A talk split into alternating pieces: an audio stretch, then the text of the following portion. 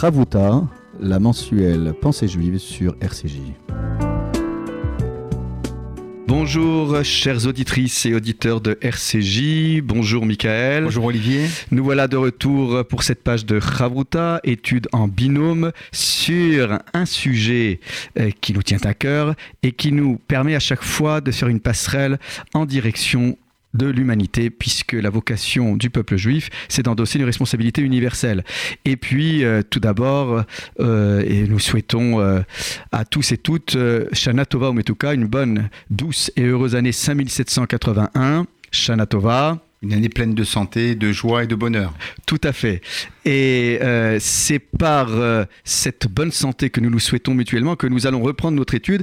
Alors, nous avions, nous avions quitté, euh, c'était donc fin juin, sur la question de l'agneau pascal comme mitzvah, comme l'une des premières mitzvahs, des lois qui sont données au peuple d'Israël alors qu'il est encore esclave en Israël. Là, cette fois-ci, nous retrouvons le peuple d'Israël bien loin de l'Égypte et pourtant, et pourtant, les Égyptiens se ravisent euh, sous la direction de Pharaon et vont employer tous leurs efforts pour poursuivre les enfants d'Israël. Les années entières. Voilà. Et les enfants d'Israël se retrouvent acculés puisqu'ils ont en face d'eux la mer Rouge et derrière eux les poursuivants égyptiens.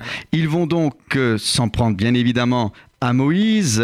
Euh, N'y a-t-il pas assez de sépultures en Égypte pour nous conduire euh, dans le désert et nous faire mourir dans le désert?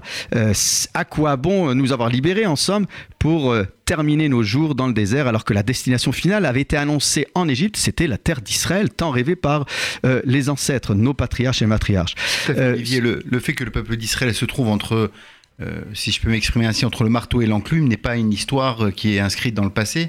On l'a déjà vécu, revécu, à savoir que les enfants d'Israël avaient devant eux la mer euh, des joncs et non la mer rouge, et derrière eux, ils avaient non, non pas les Égyptiens, les soldats égyptiens, mais la Torah dit Mitzrayim.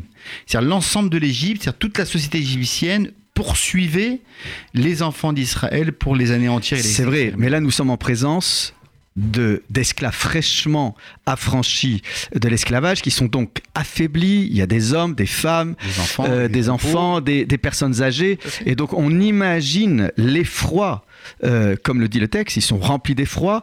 Les enfants d'Israël donc jettent des cris littéralement vers l'Éternel. Et ils disent à Moïse donc en, somme, cette libération n'a aucun sens. Donc c'est tout le projet de libération, accompagné des prodiges, des dix plaies qui se sont abattus sur l'Égypte. Et là, on a l'impression que euh, il y a euh, une, forme de panique qui saisit les enfants d'Israël et qui ne comprennent plus quelle est la feuille de route puisqu'ils ont panique qui est complètement humaine, tout à et compréhensible et audible par Dieu puisque on va, nous allons l'étudier ensemble, Dieu va réagir non pas négativement, non pas sévèrement, mais avec beaucoup de compréhension. Voilà. Et, euh, alors c'est important de rappeler que dans des moments de panique, voire même d'hystérie collective, il est important que les, euh, je dirais, les responsables, euh, les guides, puissent garder la tête froide et être remplis de, je dirais, de sagesse et de bon sens faire preuve de vigilance, euh, de sécurité et de sang-froid, et de sang-froid. épidémique et de, de sang-froid, mais aussi il faut avoir le courage d'affirmer et de réaffirmer euh, la foi en nos principes, en nos traditions, nos valeurs. Alors peut-être, c'est peut-être une bonne transition que tu nous donnes, Michael, avant d'aborder peut-être le, verset pour euh, amorcer la, réponse de, Moïse, puisqu'on parle de sang-froid, euh, comment se sont passées les fêtes de Rosh Hashanah dans ta synagogue? Donc dans, ma synagogue à Chassou-le-Bas, dans, dans, le, dans le 15e arrondissement. Donc grâce à Dieu, euh, j'étais épaulé par euh, le président de la communauté ainsi que la commission administrative. Donc la première chose que nous avons mis en place, c'est euh, de contacter à nouveau par téléphone l'ensemble des fidèles qui ont l'habitude de venir d'année en année, de Shabbat en Shabbat, pour les prévenir et leur demander euh, s'ils voulaient venir à la synagogue, s'ils étaient en bonne santé, bien évidemment prendre de leurs nouvelles. Et euh, nous avons procédé à une sorte d'inscription, euh, bien évidemment. Oui, comme toutes les synagogues. mais, mais peut-être le sens de ma question, c'est parce que on a tous été confrontés en tant que rabbin à des personnes hésitantes. Oui, C'est-à-dire qui n'ont pas de, problème particulier de, vulnérabilité, mais qui, qui, sont, et c'est tout à fait légitime, angoissés malgré un protocole sanitaire sanitaire qui est voilà drastique hein, dans toutes les synagogues, voilà, il y avait une forme d'hésitation et, d'angoisse. Hein. Et eh bien tout à fait notre rôle en tant que guide et chef spirituel d'une communauté importante, je pense qu'il est de notre devoir d'appeler, d'aller dans le sens de l'hésitation. C'est-à-dire si quelqu'un est hésitant, il ne faut pas l'encourager à venir. Et pourquoi il faut laisser. Parce que je pense que euh, Adam Karovetzelatzmo, les maîtres de la tradition talmudique, nous enseignent qu'un homme est proche de lui-même, qui se connaît mieux que soi-même. Donc s'ils hésitent, c'est que vraisemblablement, il faut, euh, ils, ont, ils ont sans doute euh, pleinement raison. C'est la raison pour laquelle il faut les encourager à, rester. Donc, ce qu'on a fait pour pallier cela, à cela, euh, puisqu'ils avaient peur de la foule, de la présence nombreuse, c'est que j'ai organisé tous les quarts d'heure, euh, durant toute l'après-midi de dimanche, le jour de Rosh Hashanah, tous les quarts d'heure, j'ai sonné le chauffard pour permettre à des, plusieurs petits groupes de 20, 30 personnes de venir s'acquitter du son du chauffard. Et ça a été un véritable succès, ce qui a permis euh, euh, de désengorger la synagogue, mmh, la présence de la synagogue, mais tout au long de la journée, les gens, les fidèles, nos fidèles, que je salue euh, chaleureusement et affectueusement, sont venus oui, à la synagogue pour s'acquitter de vrai la du chauffard le, jour de Rosh Oui, tu as, tu as, raison de souligner que les sonneries du chauffard sont des points de ralliement et de rassemblement euh, communautaire. Et en même temps, on, pouvait disposer aussi euh, euh, peut-être aussi grâce aux tâches lire, de moments de, plus grande, j'ai pas proximité, mais de plus grande convivialité, et c'était en plein air. proximité d'un point de vue affectif, tout à fait. Voilà, les gens ont besoin de sentir une présence non pas physique, mais voilà, je pense que ça ne tourne pas juste autour de la prière. Olivier, tu me tends la perche, c'est-à-dire que à travers le masque, je pense qu'on peut, on peut voir aussi un sourire. Euh, au niveau des sourcils, au niveau du regard. C'est-à-dire qu'il faut avoir un regard, euh, il faut garder un regard amical, un regard euh, plein, plein de, bonnes intentions et de gentillesse et d'ouverture et d'empathie envers, euh, envers notre alter ego, envers notre prochain. Alors certes, on se protège, on protège sa vie, on protège euh, la vie des autres, ça c'est euh, à la fois républicain, c'est la loi de la République, mais aussi une loi qui a été édictée il y a plus de 33 siècles, la loi de la Torah, à savoir que nous devons sanctifier la vie, nous devons la protéger, la préserver et d'un autre côté aussi respecter et faire en sorte que la vie de l'autre est euh, aussi sacrée que, que, la sienne. Ça, c'est fondamental et très important. Et euh, Olivier, euh, toi, dans ta synagogue la place des Vosges, au ministère de France, et, comme l'ensemble des collègues des rabbins. Oui, parce que tu es au contact par, l'association des rabbins français. De, de, par mes responsabilités de secrétaire général de l'association des rabbins français. Donc, je suis en, en relation directe et constante avec l'ensemble des, de mes amis, des, collègues de nos collègues. Des rabbins et des aumôniers. Et, des rabbins et des aumôniers hôpitaux, effectivement. Et, euh, et, donc tout le monde a bien compris euh, le message et euh, nos synagogues ont été, j'ai envie de dire, ressembler d'un point de vue sanitaire, de propreté, d'hygiène, de sécurité sanitaire, de distanciation non pas sociale mais physique, ressembler à des, à des endroits qu'on qui était euh, euh, qui accueillait une, participation, euh, qui accueillait de nombreux fidèles. Voilà, voilà. Donc on, a bien compris qu'il ne suffisait pas juste d'accueillir, les, je dirais, les fidèles dans des conditions sanitaires respectant le, ce fameux protocole, mais qu'il fallait aussi apaiser, rassurer et, surtout ne pas culpabiliser les uns ou les autres en fonction de, ces sensations que, qui sont très personnelles et qui et, voilà, il ne revient pas, il nous revient pas de nous immiscer dans, les, dans les ressentis des uns et des autres. Mais c'est vrai que pour ma part, j'ai pu me rendre compte aussi qu'à travers ce chauffard, il y avait un point de ralliement. Et il est vrai que... Euh, là où j'ai eu le plus de le, un plus grand nombre de personnes, c'est lorsque nous avons pu sonner du chauffeur sur le balcon de la place des Vosges, où là les gens étaient dans le parc. Et bien évidemment que là, il y a euh, les, gens sont plus que rassurés. Ils sont rassurés par le protocole dans le cinéma, mais quand ils sont en plein air, c'est vrai qu'il y a une autre atmosphère. Donc euh, euh, on souhaite on souhaite que les, les, fidèles qui pourront pas entrer dans les synagogues puissent entendre à proximité des fenêtres de nos synagogues la sonnerie de chauffeur chauffard de, de là, même si je rappelle que ce pas, cette sonnerie n'est pas une obligation euh, thoraïque. Voilà. Tu parles de pour, pour le chauffeur de Neila. Par rapport à Kippour. Mais Olivier, je, je, voudrais aussi rendre un hommage particulier et appuyé à nos rabbins et, à nos, et aux aumôniers des hôpitaux qui ont, qui ont été à la rencontre, à la rencontre. Des, des, personnes hospitalisées, des patients des hôpitaux, des cliniques et des maisons de retraite, mais aussi de nos personnes âgées qui n'ont pas pu sortir de chez eux. Ils sont venus à domicile avec tout, bien sûr, le masque et, euh, euh, la blouse euh, de, sécurité sanitaire pour pouvoir sonner le chauffard. Je pense que c'est très important, c'est fondamental de, de rappeler que nous sommes une communauté et dans une communauté, on doit en aucun cas négliger, oublier euh, que Dieu nous en préserve, euh, nos anciens, les personnes qui sont faibles, et qui sont en difficulté, il faut leur donner beaucoup, beaucoup d'affection, beaucoup d'amour. il ne faut pas oublier les enfants de moins de 11 ans qui ne peuvent pas aussi accéder aux synagogues. Donc voilà, le, message est très clair. Les rabbins et les aumôniers sont à l'écoute, pas juste dans les synagogues, mais à l'extérieur des synagogues. Et je crois qu'il est important que tout le monde, quel que soit le degré de proximité avec la communauté ou quel que soit le degré d'intensité ou non de croyance, puisse savoir qu'à l'approche de la fête du Kippour, eh bien, euh, il n'y a pas que la synagogue, il y a aussi cette proximité euh, voilà, affective qui, interviendra avec les rabbins et les aumôniers. je veux aller au-delà et je veux pas qu'on se euh, méprenne sur le message. Il ne s'agit pas de faire du religieux.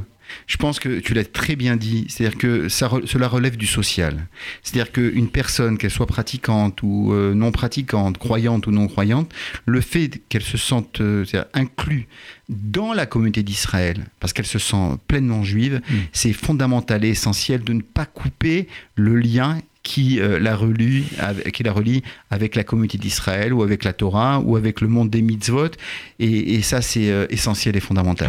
Très bien. Eh bien, c'est sur ce message d'apaisement euh, que nous pouvons amorcer la lecture du verset 13 dans le chapitre 14 euh, du livre de l'Exode où Moïse va, va, va répondre, euh, euh, va, donner une réponse voilà, de, de sensée au peuple qui vient, de, qui vient de, je dirais, de s'exprimer par des cris. Vayomer Moshe Elam, Altiraou, Itiatsevu, Uru et Yeshuat Hashem, Asher Yaase Lachem Ayom, Ki Asher Item et Mitzrayim Ayom, Lotosifu Lirotam Od Adolam.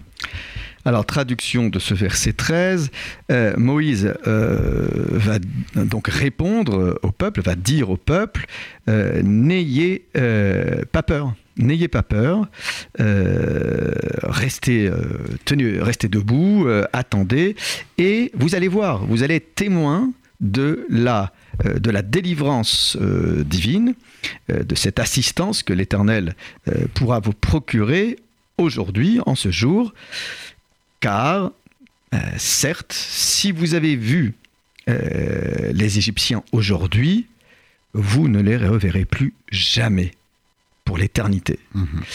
Voilà, donc là, il y a un message fort, c'est-à-dire que même euh, si en apparence mhm. vous êtes poursuivi, voilà, ces ennemis-là, vous ne les verrez plus. Vous ne les verrez plus. Alors, c'est intéressant, Olivier. je ne sais pas si c'est la première fois qu'on trouve employé le mot âme qui veut dire peuple. Hein, Moshe s'adresse à un peuple. Oui, alors c'est mais la première fois qu'il avait été prononcé, c'était Pharaon. Pharaon. C'est quand il avait commencé à dicter ses lois euh, de, pour endiguer la natalité et pour, euh, euh, je dirais, mettre une pression sur le peuple d'Israël. Il, il, avait parlé de, voilà, il avait voilà, faisons preuve d'ingéniosité pour, voilà, pour, pour bloquer ce peuple. Mais cela montre aussi la grandeur non pas politique dans le sens péjoratif du terme de Moshe, mais sa grande humanité, sa grande clairvoyance. C'est-à-dire il s'adresse à l'ensemble du peuple, et comme si qu'il voulait, euh, il reconnaissait leur, euh, leur rang Hein. c'est le peuple d'Israël qui était, je le rappelle, euh, une famille qui était descendue en Égypte, qui ont donné naissance à douze tribus d'Israël, et ces douze tribus ne forment qu'un peuple compact et uni. Et ça, c'est euh, très important. Donc Moshe s'adresse à tout le peuple sans euh, opérer de distinguo entre les différentes catégories sociales, entre les différentes professions, entre les différentes philosophies de pensée, de vie ou d'adhésion à la religion. Il s'adresse à l'ensemble du peuple d'Israël et il leur parle euh, droit au cœur. Altiraou et Altiraou, n'ayez pas peur. N'ayez pas peur. C'est-à-dire, en d'autres termes, Moshe prend en compte la détresse, l'appel au secours, le SOS que le peuple d'Israël envoie à, Moïse et à Dieu. Il dit N'ayez pas peur. Votre peur est légitime. Avoir peur, tu le sais très bien, euh, Olivier, que de nombreux sociologues et euh, de nombreux historiens, mais aussi bien évidemment de nombreux sages du peuple d'Israël nous disent que avoir peur, c'est euh, une faculté qui relève de l'intelligence intellectuelle et rationnelle. C'est-à-dire que parfois, être une tête brûlée peut être, peut être lourd en termes de conséquences gravissimes parfois. Et donc il faut pour écouter son corps. Si on a mal, on va ausculter un médecin. On va chez le médecin pour se faire ausculter, pour, se faire prescrire euh, des médicaments, une thérapie, etc. Donc il faut écouter son cœur et son corps, il faut écouter son cœur il faut écouter son esprit. Et effectivement, Moïse est à l'écoute de la crainte et de la panique des enfants d'Israël. Il leur dit Altiraou. Altiraou, n'ayez pas peur. Alors c'est intéressant, c'est la, répétition du mot hayom, aujourd'hui. Euh, comme si euh, euh, le texte voulait opposer le aujourd'hui au, lendemain. Généralement, quand on a le mot hayom dans la Torah, c'est hayom, aujourd'hui comme hier, et, aujourd'hui pour l'éternité. Et là, on a l'impression qu'avec le commentaire de, de Rashi, mm. eh bien, en fin de compte, ce que vous voyez Aujourd'hui, c'est la ce n'est que la vision d'un jour, mais euh, c'est une vision éphémère. Euh, mais vous ne poursuivrez pas euh, vous ne pourrez pas continuer de les voir. Donc là, il y, a quand même quelque chose d'assez étonnant, c'est que quand il parle de la délivrance de Dieu, il parle, voilà, d'une délivrance qui interviendra aujourd'hui. C'est le même jour où vous avez l'impression d'être enfermé menacé, étouffé par cette présence égyptienne, ne vous fiez pas à cette euh, vision parce que en même temps, il y aura la délivrance. Mm. Alors, c'est assez étonnant parce que, en, fin de compte, euh, entre ce qu'on voit et ce qu'on espère voir, il était normal qu'ils paniquent parce que eux, voilà, ils, ont dans leur champ de vision l'ennemi, un ennemi qu'ils euh, ont déjà vu euh, euh, à l'œuvre. oui, à l'œuvre. Donc, c'est comment tu peux interpréter cette cette façon de répéter Ayom aujourd'hui? Deux fois hein. Il est répété deux fois. Moi, Olivier, tu vois, j'aime actualiser les textes de la Torah, actualiser mhm. dans le sens de l'interprétation, non pas normative, mais d'un point de vue historique, social. J'ai l'impression que Moïse s'adresse au, peuple d'Israël à travers les siècles. Il leur dit Altiraou.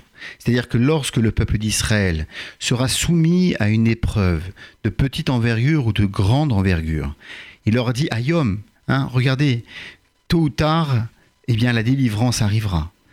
Il, leur dit Altiraou, n'ayez pas peur. Il nous dit à nous N'ayez pas peur, ne paniquez pas. Faites quand même confiance à Kadosh Baruch Faites confiance en Dieu. Itiatsez-vous où est Yeshua Tachem Alors c'est intéressant. C'est-à-dire quoi Itiatsez-vous Itiatsez-vous, c'est le mot euh, atem nitzavim, se tenir debout. Debout, mais debout en des dernières, figé. figé oui, l'une des dernières parachiotes, section biblique de la, de la Torah que nous avons lu récemment. Dans le Deutéronome. Atem, et, qu'est-ce que Moïse emploie Atem nitzavim, hayom kulechem. Moïse leur dit, vous vous teniez debout aujourd'hui. Et les commentateurs d'expliquer qu'en vérité, les enfants d'Israël, dans les parachiotes précédentes, on parlait de malédiction, si vous ne suivez pas la Torah, l'esprit et l'aide de la Torah, vous allez être puni, vous allez être frappé, bref. Et Moïse, et Dieu leur, Moïse leur dit, leur donne une note de réconfort plus qu'une note de réconfort. Il leur donne un message d'espoir qui est ancré dans l'espérance, dans la, dans la croyance en Dieu, en l'espérance en l'homme. Il leur dit quoi? Regardez, aujourd'hui, vous êtes vivants. Tous celles et ceux qui ont voulu votre disparition, qui ont participé à, votre disparition, eux ont disparu, ont disparu en tant que civilisation, en tant que peuple, en tant que nation, et vous, le peuple d'Israël, vous êtes éternel. Je pense qu'ici, Moshe Rabbeinu, il vous il faut se tenir debout. C'est-à-dire quoi se tenir debout? C'est-à-dire être, être en vie. Il ne faut pas se replier sur soi-même, il ne faut pas se, euh, se morfondre, il ne faut pas être paralysé par la peur, cette peur naturelle qui est humaine, il faut être, se tenir debout. Et à un moment, lorsque on a tout essayé, lorsque les médecins du monde entier, tous les, laboratoires pharmaceutiques, tous les plus grands savants, tous les plus grands professeurs sont un petit peu désemparés, déboussolés parce qu'ils marchent dans le brouillard, eh bien à ce moment-là, on se dit, vous où est Yeshua Tachem? Regardez, la délivrance viendra d'Akadosh Baruch Et c'est ce que nous nous souhaitons.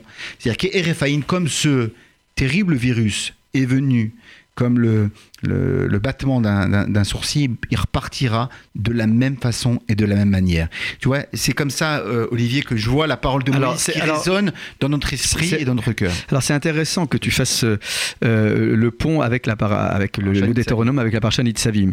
C'est vrai que euh, dans l'idée d'être debout, eh bien, la, première occurrence biblique qu'on voit avec la même racine hébraïque, c'est Netziv Melar. C'est la femme de Lot qui euh, s'est retourné et qui s'est euh, voilà, figé en statut de sel.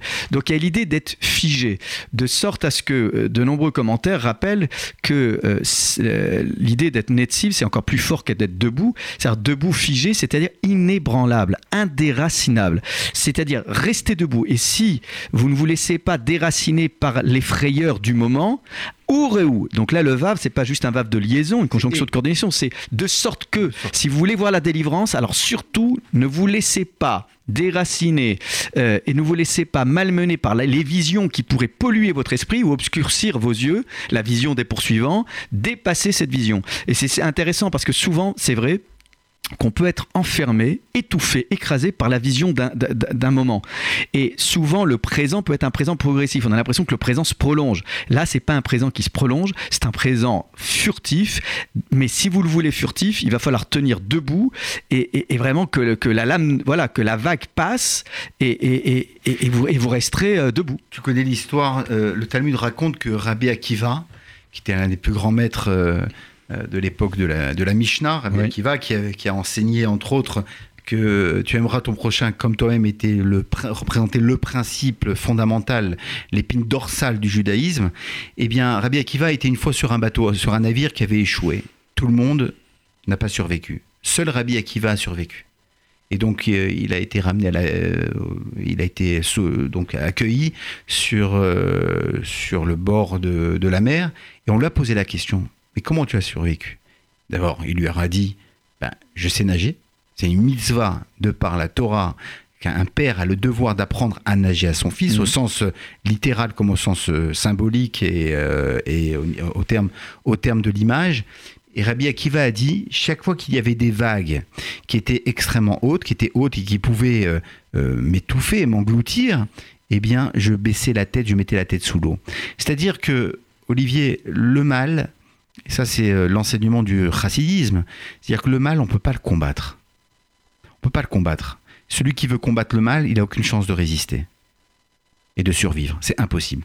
Par contre, tu peux détourner. C'est-à-dire, tu peux mettre ta tête sous l'eau, attendre que la, vague la bourrasque, la, bac, la, la, vague, pardon, hmm. la tempête passe pour pouvoir survivre. Ça, c'est la hmm, première hmm. chose.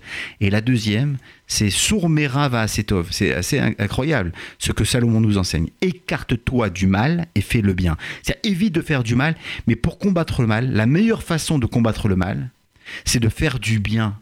Et euh, c'est ce que les maîtres de la tradition nous enseignent et ce que aussi Jean-Jacques Goldman euh, chante euh, si bien et qui s'est vraisemblablement sans doute inspiré inconsciemment ou volontairement de nos textes, il suffit parfois de gratter une allumette dans une pièce obscure pour chasser des tonnes et des tonnes d'obscurité.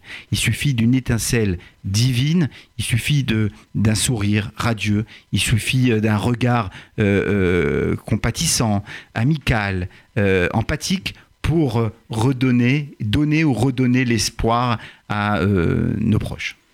Oui, tout à fait. Donc là, on voit déjà les, postures qui doivent être adoptées par les enfants d'Israël pour euh, euh, pouvoir affronter, affronter cette vague hein, de, poursuivants égyptiens. Alors, on va faire une petite pause musicale et nous prendrons tout de suite après le verset suivant.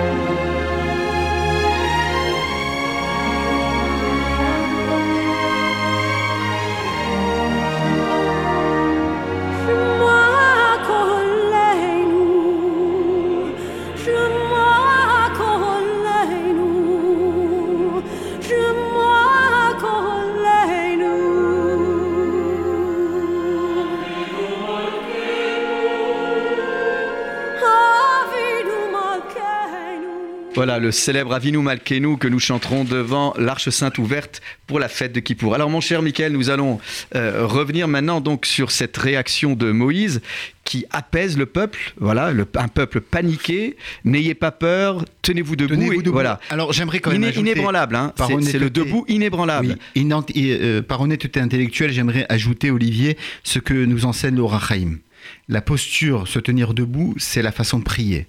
Tu sais très bien que dans la terminologie talmudique, lorsqu'on parle de tefila, de prière, on pense exclusivement et uniquement au Shmoné Esrei, c'est-à-dire aux 19 bénédictions que nous prononçons debout. C'est-à-dire à ce moment-là, en Moïse, il était en train de dire aux enfants d'Israël, n'ayez pas peur et surtout priez.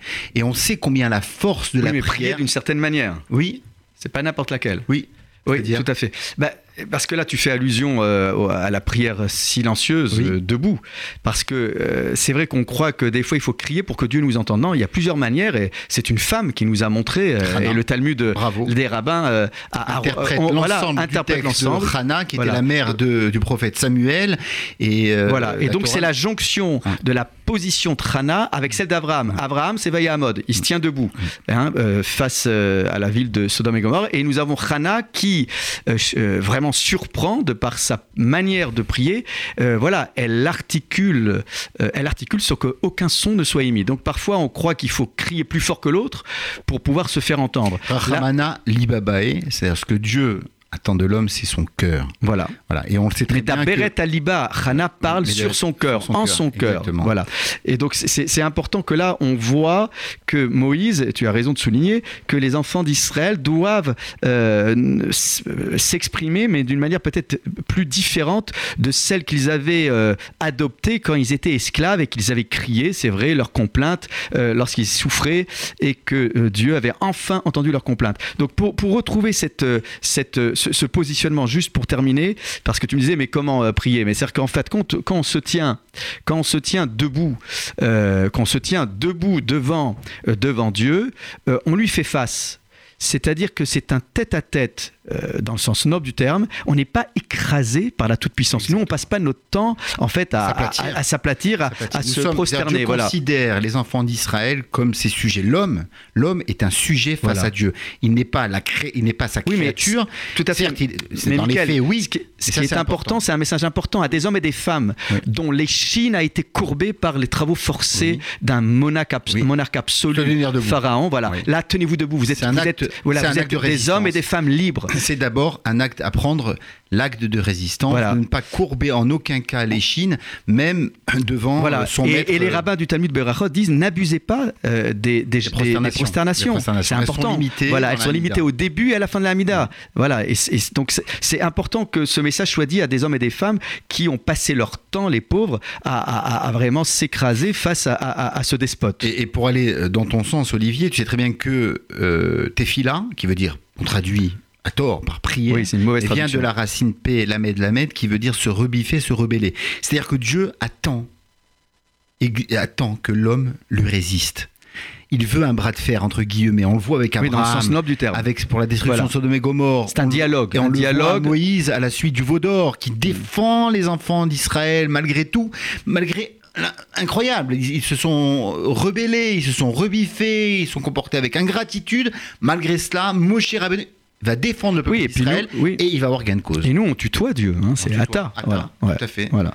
Très bien. Alors, verset suivant.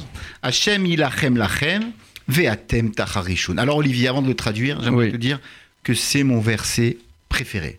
D'ailleurs, ce verset est récité dans toutes les bénédictions lorsque lorsqu'on on veut apporter de la force spirituelle à nos enfants et à nos élèves.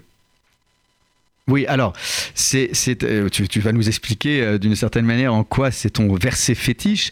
on, le saura dans quelques instants. Alors, euh, la traduction de ce verset, c'est Dieu se battra pour vous. Alors, la fin est un peu, un peu dure. Quant à vous, taisez-vous. Alors la, la, traduction de la Bible rabbinique a été plus soft. Tenez-vous tranquille. Mais, mais c'est sourd, non? Oui. en hébreu, la racine, c'est sourd.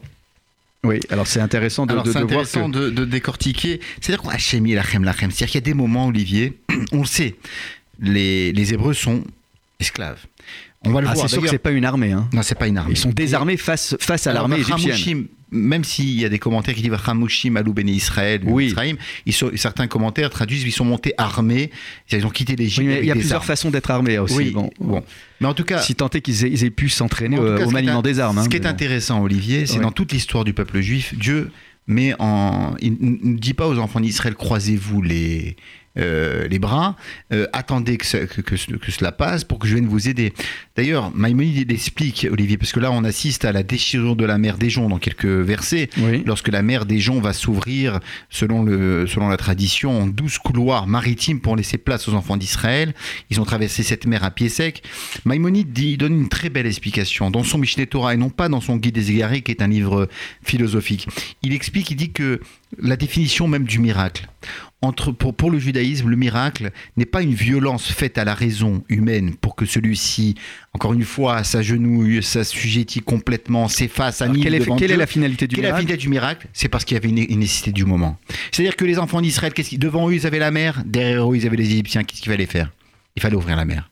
De la même manière, plus tard, Dieu va envoyer la manne, la nourriture céleste du ciel, non pas pour forcer, faire violence à la raison du peuple d'Israël, mais simplement parce qu'il fallait nourrir ce peuple. C'est vrai ce que tu dis, mais c'est vrai, mais il y a d'autres commentaires qui disent que, par exemple, dans euh, la paracha de Beau qui euh, relate les trois dernières plaies, euh, le début est assez surprenant. Dieu dit le man t'es sa père, afin que tu racontes.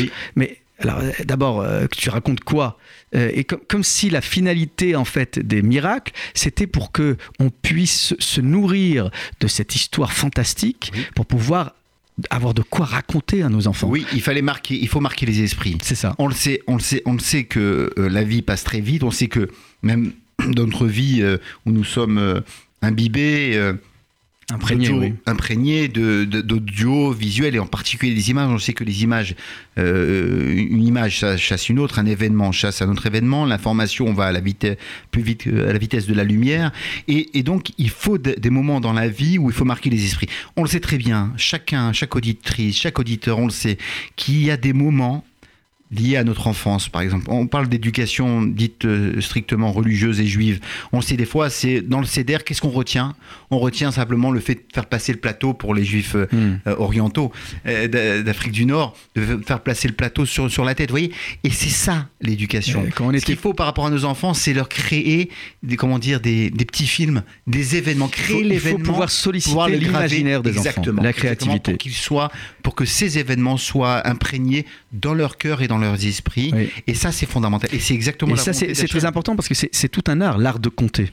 Et, souvent, on dit à nos professeurs du Talmud Torah, mais bon, ne vous contentez pas juste euh, de transmettre comme ça un enseignement euh, académique. Il faut raconter. Non, et non seulement. Il faut faire vivre. Il faut faire vivre, justement, et ça fait et, laisser une part à la subjectivité, oui, tout à fait. à l'émotion. Voilà, c'est l'imaginaire dont je parlais aussi. À, la, diction, hmm. aux termes qui sont employés, à la façon de le dire. Je me souviens lorsque j'étais, euh, lorsque mes enfants étaient, étaient, petits, je leur racontais l'histoire de l'Exode. Hmm. Avant de s'endormir euh, Non, parce que ça faisait ah. un peu peur. Quand le pharaon, il avait des yeux rouges, il n'était pas gentil. Très bien. Mais Moïse, avec sa belle barbe blanche, euh, un esprit rayonnant, vous voyez. Donc c'est un appel du divin pour que l'homme puisse participer activement au récit. Au récit Alors, je profite de la parenthèse pour rendre hommage à une émission sur RCJ de Madame Dahan, qui euh, voilà se focalise sur les comptes et c'est beau d'utiliser euh, le micro de la radio parce que il y, a pas y a, voilà c'est l'oreille. C'est voilà la transmission par le verbe créateur. Alors on va peut-être avant la télévision TSF voilà oui oui on, sent le vécu Michael. Voilà. Ah, très bien. Alors le verset 15 alors, tu n'as pas répondu va oui. ah oui taisez-vous pardon. Alors oui. Alors, alors taisez-vous. Comment tu comment tu expliques? Alors euh, là, euh, en, fin de compte, c'est pas un taisez-vous combinatoire. C'est-à-dire que parfois, il faut faire silence pour pouvoir discerner euh, des sons et des lumières qu'on ne pourrait pas discerner dans le brouhaha et la clameur. Donc il y a, y a c'est important parce que on a des moments de silence dans nos, euh, dans nos rituels de prière à la synagogue. Et euh, souvent les gens euh, vont chercher des ateliers de méditation, mais on a tellement de moments dans la prière qui passent inaperçus parce que parfois on la fait quasi automatique la prière. Et donc on peut solliciter des moments de silence pour que nos sens soient en éveil.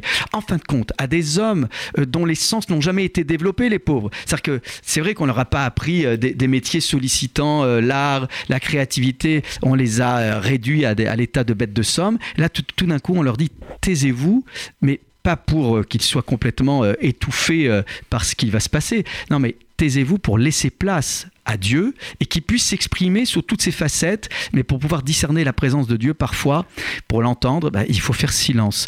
C'est ce, qui, c'est ce qui nous manque parfois. Oui, hein. c'est ce qui nous manque. Et Olivier, tu as complètement raison, tu sais que les coachs qui apprennent à, parler, être des bons orateurs. Ce qui est intéressant, c'est qu'ils nous le disent à l'unanimité, ils le disent que le silence est une forme de communication. On sait que le silence, lorsqu'on prend la parole, le Shabbat matin sur la Teva, lorsqu'on garde un, un peu le silence, fait partie de la communication. Donc lorsque Moïse dit aux enfants d'Israël, taisez-vous, c'est pas dans un sens euh, euh, gardez bouche bée, euh, soyez devenez soyez émerveillés par ce que vous allez voir et ce que vous allez entendre, mais ça veut dire il faut apprendre à agir en se taisant.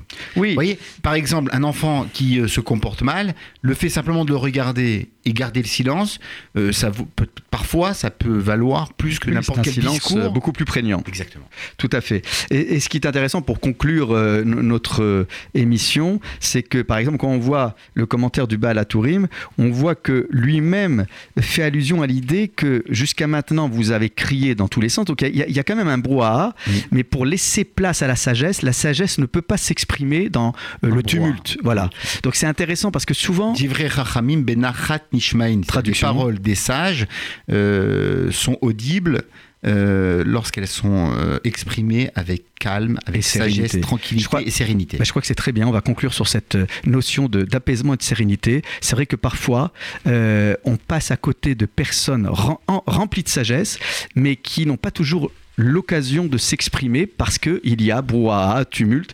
Et donc, euh, peut-être que cette journée de Kippour nous permettra euh, de, faire silence aussi pour entendre euh, la voix, la voix collective du chant dans, nos, dans nos synagogues, toujours bien sûr avec la vigilance et le respect de la distanciation physique et des gestes barrières, ce qui n'empêche pas qu'on pourra euh, chanter avec le masque et euh, remplir la synagogue afin que les murs de nos synagogues soient imprégnés de la voix du peuple d'Israël euh, avec toutes les composantes. Et moi je propose Olivier pour terminer qu'on bénisse l'ensemble de la communauté, la communauté juive de France pour qu'on leur souhaite une bonne, une bonne santé. Avram Moshe Aaron, David, Kol, chaque jour,